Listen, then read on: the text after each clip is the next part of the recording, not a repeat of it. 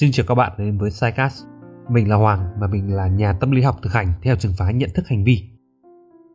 Quá trình mình tham vấn cũng như ở trong cuộc sống, mình rất là hay nhận được những câu hỏi liên quan đến tình yêu và hôn nhân. Trong số Psycast này, mình sẽ trả lời một số câu hỏi phổ biến nhất của mọi người về cái mối quan hệ thú vị này nhé. Câu hỏi đầu tiên là làm thế nào để biết được mình đã yêu đúng người và làm sao để cưới được đúng người Thi thoảng mình lướt mạng xã hội thì cũng thấy khá là nhiều người làm nội dung về vấn đề này. Để mình thử xem một vài cái nhé. À, có người thì nói rằng là gì? Chỉ cần yêu đúng người là lúc nào bạn cũng được là công chúa.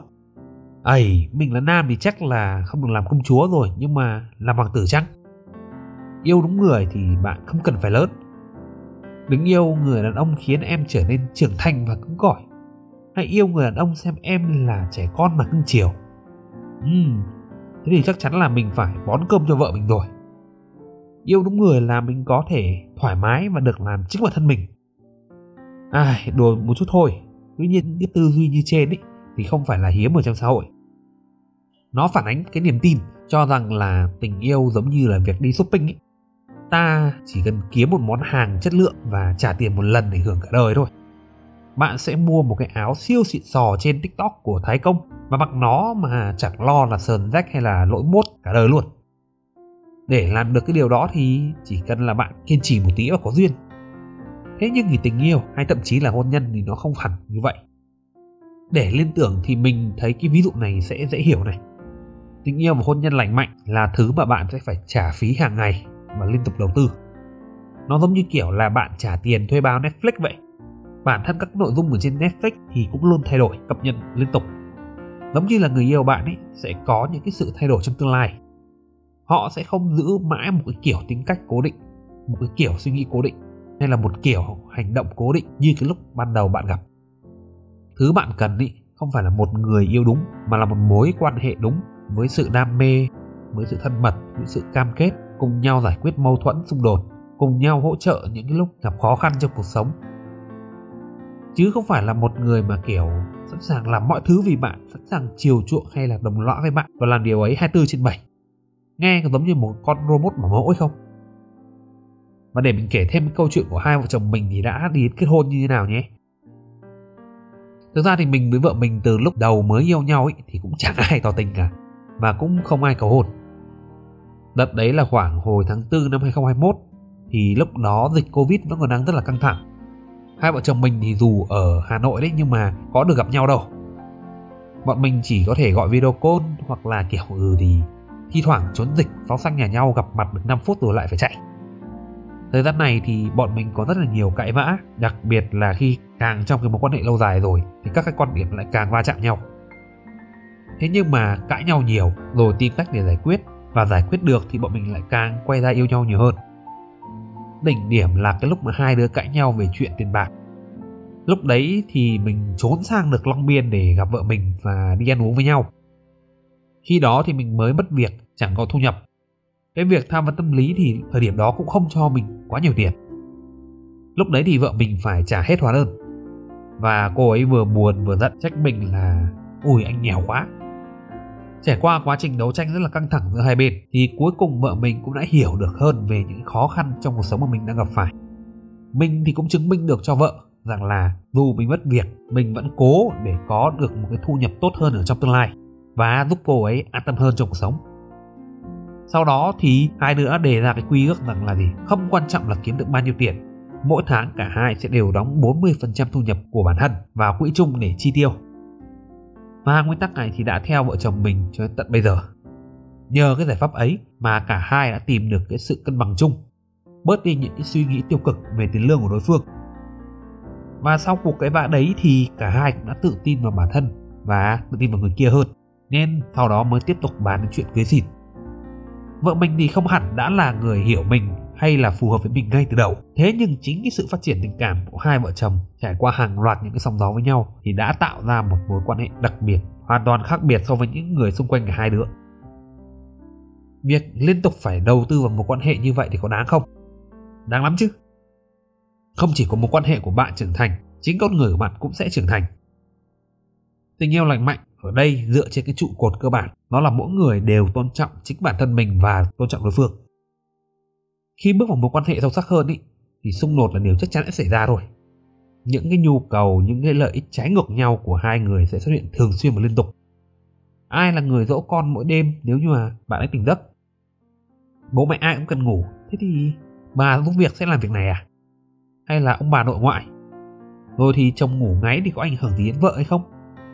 Chồng phải bớt ngáy đi nhưng mà ông ấy sẽ bắt giấc ngủ à? Hay là người vợ cũng sẽ phải chịu được cái tiếng ngáy đấy để rồi ngủ không ngon? Hoặc là gì? Tiền trong nhà thì vợ cầm hết. Thế lúc cần tiêu gấp thì chồng lấy đâu ra tiền? Đó. Thế nhưng mà vẫn còn một nỗi lo là lỡ sau này người yêu mình thay đổi và khiến mình tổn thương, hay tệ hơn là họ đi thao túng tâm lý của mình thì sao? Điều này liên quan đến việc thiết lập và duy trì những cái ranh giới lành mạnh trong tình yêu. Tức là gì? Bạn sẽ đặt ra những cái giới hạn về thời gian, về không gian, về cảm xúc, về tâm lý, hay là chính cơ thể bạn để bảo vệ bản thân khỏi cái sự kiệt sức vì người mình yêu. Ví dụ bạn sẽ nói không với cái việc mà bạo hành thân thể hoặc là với những lời chửi rủa xúc phạm. Nhưng nếu như xung đột xảy ra và hai người có những cái tranh cãi nhiệt tình mà không có cái sự bạo hành về thân thể hay chửi rủa xúc phạm thì vẫn là trong giới hạn cho phép.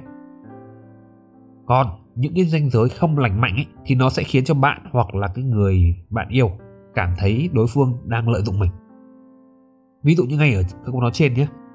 Yêu đúng người là họ sẽ luôn chiều chuộng mình. Vậy thì mình sẽ làm gì cho người ta? Mình sẽ nghĩ cho họ không? Khi mà mình luôn muốn là họ phải chiều mình. Đó. Về vấn đề thiết lập và duy trì ranh giới lành mạnh trong tình yêu, mình sẽ đề cập chi tiết ở một số sai cắt sau nhé. Vậy thì kết luận ở đây là gì?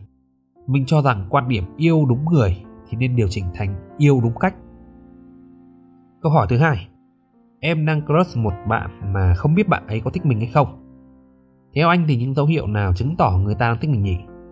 Ok, như đã trình bày ở Psycast 23 theo thuyết gắn bó thì tình yêu ở mỗi người sẽ được phát triển qua 4 giai đoạn. Trong đó thì chỉ từ giai đoạn thứ ba mới thực sự bộc lộ rõ ràng các cái biểu hiện của việc mình đang thích một người. Còn ở các giai đoạn trước thì sẽ khá là mơ hồ. Mình không rõ mục đích của bạn khi bạn tìm hiểu xem là crush có đang thích bạn hay không nhưng theo kinh nghiệm của mình thì thường những người mà cũng có cùng câu hỏi giống bạn ấy, thì họ cũng đang ở trong cái giai đoạn thứ ba của quá trình phát triển hành vi gắn bó bạn có thể nghe lại Psycast 23 để hiểu hơn về giai đoạn 3 thì sẽ có những đặc điểm như thế nào nhé. Việc tìm kiếm các cái dấu hiệu mà crush đang có cảm tình với bạn là để làm gì? Chúng ta củng cố niềm tin vào bản thân mình và niềm tin vào crush. Tức là ta đang cố gắng trả lời cho hai câu hỏi liệu rằng hình mẫu lý tưởng, tức là crush có ở bên tôi lúc tôi thực sự cần họ hay không? Và tôi có xứng đáng để được quan tâm hay là yêu thương hay không? Nếu thực sự bạn đang ở trong trạng thái này, thì một hướng đi hợp lý hơn cả là bạn hãy tập trung phát triển sự tự tin vào chính bản thân mình và niềm tin vào crush của bạn. Tập trung vào công việc, tập trung vào học tập để nâng cao năng lực chuyên môn của bản thân. Học hỏi và trao dồi kiến thức mới để thích ứng với cuộc sống luôn biến động và thay đổi. Đồng thời thì bạn cũng nên trò chuyện, lắng nghe Crush nhiều hơn và cũng nên thẳng thắn với Crush về những quan điểm trong cuộc sống.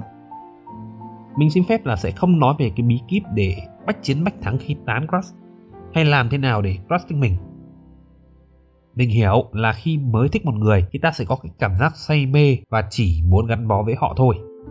Theo cái thuyết tam giác tình yêu ấy thì đó chính là yếu tố đam mê đấy. Nhưng như quan điểm mình đã nói ở trên ấy, tình yêu là thứ cần được vun đắp hàng ngày chứ không phải là tìm mọi cách để mua một lần rồi dùng cả đời. Và vì việc yêu không hẳn là nằm ở việc yêu đúng người mà lại yêu đúng cách. Vì con người chúng ta mà, rồi cũng sẽ thay đổi thôi. Cả mình và cả bạn cũng vậy. Ngày xưa ấy thì mình cũng rất là hay tìm hiểu về các cái dấu hiệu chứng tỏ crush đang thích mình lắm. Nào thì là hay nói chuyện này, hay chủ động đến gần rồi rồi hay nhìn mình nhiều hơn người khác, hay thậm chí là người ta lén mình chẳng vậy mình trước cũng tán rất nhiều cô, thế nhưng mà thì đa phần họ đều coi mình là một người bạn thú vị và thích nói chuyện thôi, chứ để phát sinh tình yêu thì không.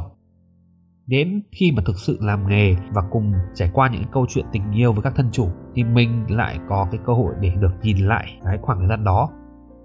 Và mình thấy rằng bản thân mình ngày xưa ấy, khi mình phát sinh ra những cái nhu cầu đó, khi mình phát sinh ra cái việc mà đi tìm hiểu các dấu hiệu chứng tỏ crush thích mình ấy, thì bản thân mình đang rất tự ti mình nghĩ rằng là gì? Ở ờ, có thể người đó không được sự thích mình đâu. Họ sẽ không ở bên cạnh mình lúc mình cần. Hoặc là mình không được sự tự tin vào bản thân mình để xứng đáng với mối quan hệ với cái người mình đang thích. Nghe thì khá là buồn cười như kiểu là một ông già đang nhìn một đứa trẻ con tập yêu vậy. Đó. Còn nếu như mà bạn ấy đang không ở trong cái tình trạng mà đi tìm kiếm câu trả lời cho cái việc tôi có xứng đáng với tình yêu của crush hay không? Và crush có ở bên tôi khi tôi cần crush hay không?